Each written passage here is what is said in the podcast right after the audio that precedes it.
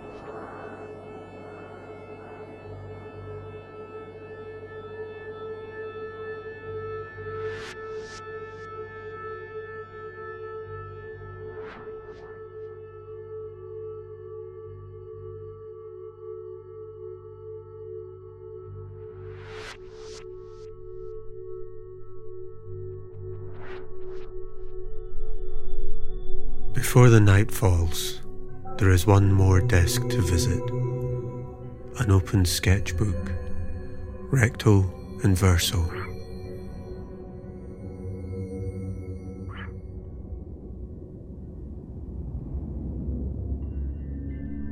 In the cottage not too far from the reservoir, sitting at a table inside the frowning eye of the damp room, she pours a fresh glass from the previous evening's bottle and wipes the heel of her palm across the blank page.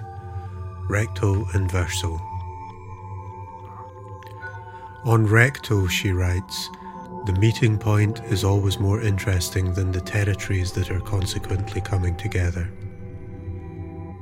The meeting is never a fixed point, nor is it a line. There is a border mentality that exists between lands, between people. Geography, language, societal allegiance are all negotiable in border territories. It makes them very interesting places to be. The same interior negotiations occur in art. On verso, she draws a straight vertical line in brown ink. Her pen hesitates at the top and then the bottom of the brown line. What is this? It is a brown line on paper, neither figurative nor abstract. It suggests only a commitment to an as yet unidentified form. It could become the vertical thrust of a harbour piling, a telegraph pole, the edge of a building, a bottle. There is little in natural form that would take the form of such a straight line, however. Perhaps the plane where the shoulder of a leaning figure meets the wall. She brushes in softer lines retreating from the top and the bottom of the vertical, both toward the top right of the page. So the suggestion is now either one of mass or one of speed. This is the liminal border territory introduced by three lines of different weight on a page, viewed as an emerging form.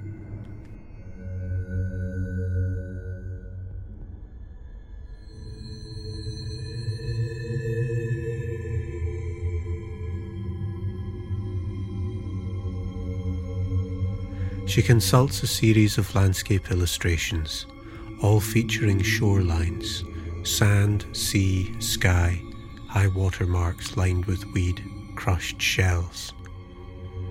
Viewed on a page or across a room, the works appear entirely figurative.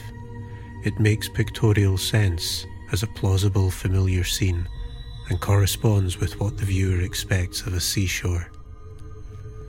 More closely viewed, the artist's hand is revealed, mostly to be merely suggestive. What from a distance appears to be a high tide line of seaweed left on the sand is revealed in isolation to be entirely abstract, a blackening of the paper. You, the viewer, have made the work figurative. The marks themselves are merely a solicitation of commonality. Giving a work a title can be the ultimate sleight of hand for the artist or the musician or the writer.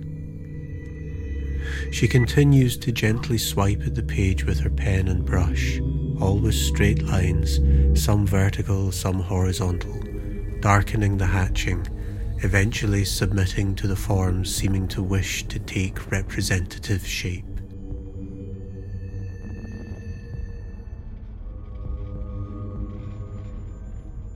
Down the Kirkgate Hill, drift around the basin of the lower main street, rise again, Black Hill before you, drift again to the west into the vaults of trees, the fence where ripped red velvet twists in the brisk breeze. She reviews her working sketches of a still life. The shrapnel, broken blackbird egg, dead wasp, driftwood, stub of candle. Artists concern themselves with toothsome ruins. It is the architects who design the space around and within a structure of their own devising. She can conceive of nothing more arrogant than an architect. An architect's drawing is to inform and scale space. The lines mark the hard edge of their materiality. The artist employs lines where there are no lines. The lines represent only the edge of a subject in relation to its other planes or to its background. Architects form abstract space. Artists employ abstractions to mark division. A landscape is not about space. Suddenly, she is ambushed by a memory of her son sitting at a table. She turns the paper around for him and says, This is better for a landscape. He marvels at the empty page. With that remark, his mother had made the difficult bit easy. The work was half finished before he had begun. He draws a straight line an inch from the top of the page and another an inch from the bottom. This is the sky and this is the ground, he announces. She could, if she wished, have bumped his artistic and possibly his psychological development forward several months by taking him to the window and pointing out that the only line is where the sky actually meets the land. However, she says nothing because she can see exactly what he has described. It is the sky and it is the land, and in those terms it is entirely plausible. Long ago, she made these same marks herself and explained them in the same way until someone pointed out to her that there was no gap to be found between the land and the sky. A single line across the middle of the page, the sky above, the land below. What a reductive approach to make so little of this curious borderland. She takes a sheet of paper and draws two lines, one an inch from the top, the other the same distance from the bottom. What have we missed? She draws a line an inch from the top of a fresh page and a line an inch from the bottom. Now let us occupy ourselves in free moments with how we'd like to fill that mysterious expanse of space between those lines. Ever heard a wasp scratch wood? Ever been consumed by the hill that leans into your meditation with such seemingly malicious intent? I'm looking for Finlay. I'm looking for Murray.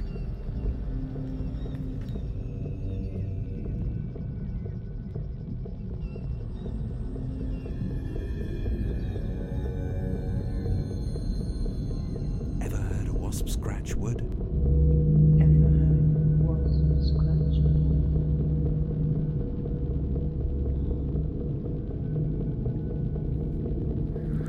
Far above this blighted star, I can see the territory as a map, commanded over by the hulking mass of Black Hill. Like Jupiter's storm, it broods and darkens, and gives the impression of bleeding out the landscape features. Red moss, the reservoir, down through woodland thickets and grazing sheep, sighing barns and absent mares, to Glenbrook still and sullen and perpetual gloaming the lodge, the gamekeeper's cottage, the dry mill house.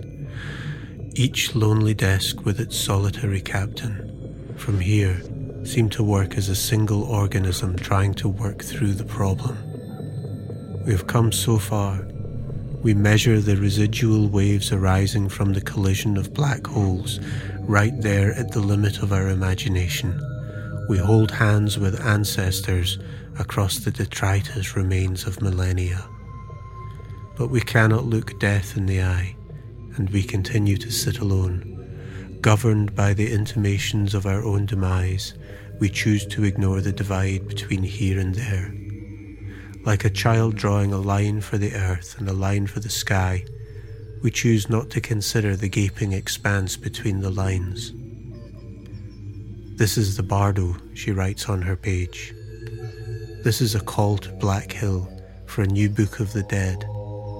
Let us lead the line of the sky to the line of the earth and dissolve the mark in mists. Let no line contain or constrain the liminal territories of the living and the dead. A recovered moment of time measuring our discontent, the shape of music.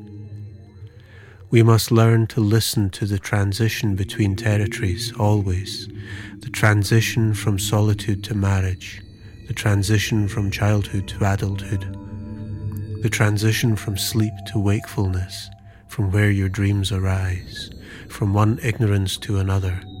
Jump, it's only water. Plaster crumbles deep in the Valley of the Kings. In undisturbed chambers, the hieroglyphs repose in absolute darkness. But Black Hill is calling its children into line, breathing in the dusk, leaking out one clue after another to our disparate cast.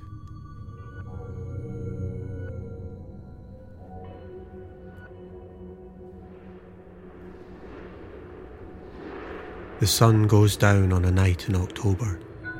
A hill is breathing as she goes into labour. Thin blue vapour, dimly lit from within, coils up from open graves. The wisps roll and twist towards an empty reservoir. In the middle of the reservoir, on cracked mud and flagstones, remaining foundations of flooded homesteads from remote centuries, remains of fish and sheep and children's bones eased through the mud from red moss a rider on a black horse, riding a patched saddle of Bible leather, carrying wasp nest panniers. The rider, the midwife, turns the mare to face Black Hill and begins to count the space between breaths. The moon is rising. There is no wind.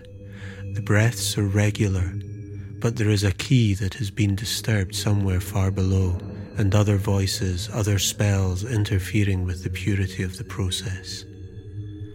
The rider has a sense of open doors, weakened membranes, stretched sinews, other works afoot, but what? Architecture, alchemy, engineering. The rider is not alone. The encroaching night is corrupted by multiple figures laying aside their solitary works, dressing wounds, enforcing fantasies, growing fictive substance around persistent memories, remaining sullen under police scrutiny. Each work of loneliness crawling along the misted paths, mulched undergrowth, grasping branches, each working in complete isolation yet all with the common goal of approaching the space between the line of the sky and the line of the land. They live in hope that a child shall lead their work home, but each wanders farther into the dark, clutching close that which they have already lost long ago. The bardo is a cruel suspension, and each in their lonely theatre contrives the image of a rider by an open grave in the deep moon shadow cast by Black Hill. If you don't know where to look, you would have missed it, but the rider knows exactly where to look in the seething mass of darkness, and soon sees the form of a figure descending the steep flank of the hill, disturbing sleeping grouse, turning up the heather, stumbling half blind through the thickets. Rain begins to fall from the low night sky.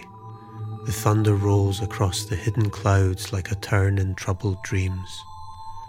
He holds out his hand to help Fuchsia navigate the now slippery path down from her ivy strewn perch in the ruined tower.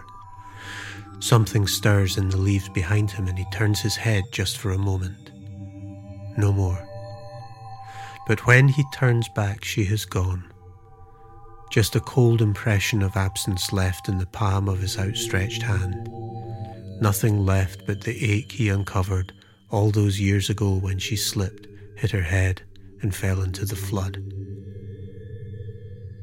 Watching the figure begin to take form out from the shadow of the hill, the rider can hear so many stories whispered in the shrinking distance between them. Stories rising like blue mist from an open grave. All the stories, vaporous, fine as mist, and lost in the colossal weight of an indifferent night. Yet still the figure approaches. The hill breathes, and the horse steps nervously, scraping at the mud with her hoof. Who's there?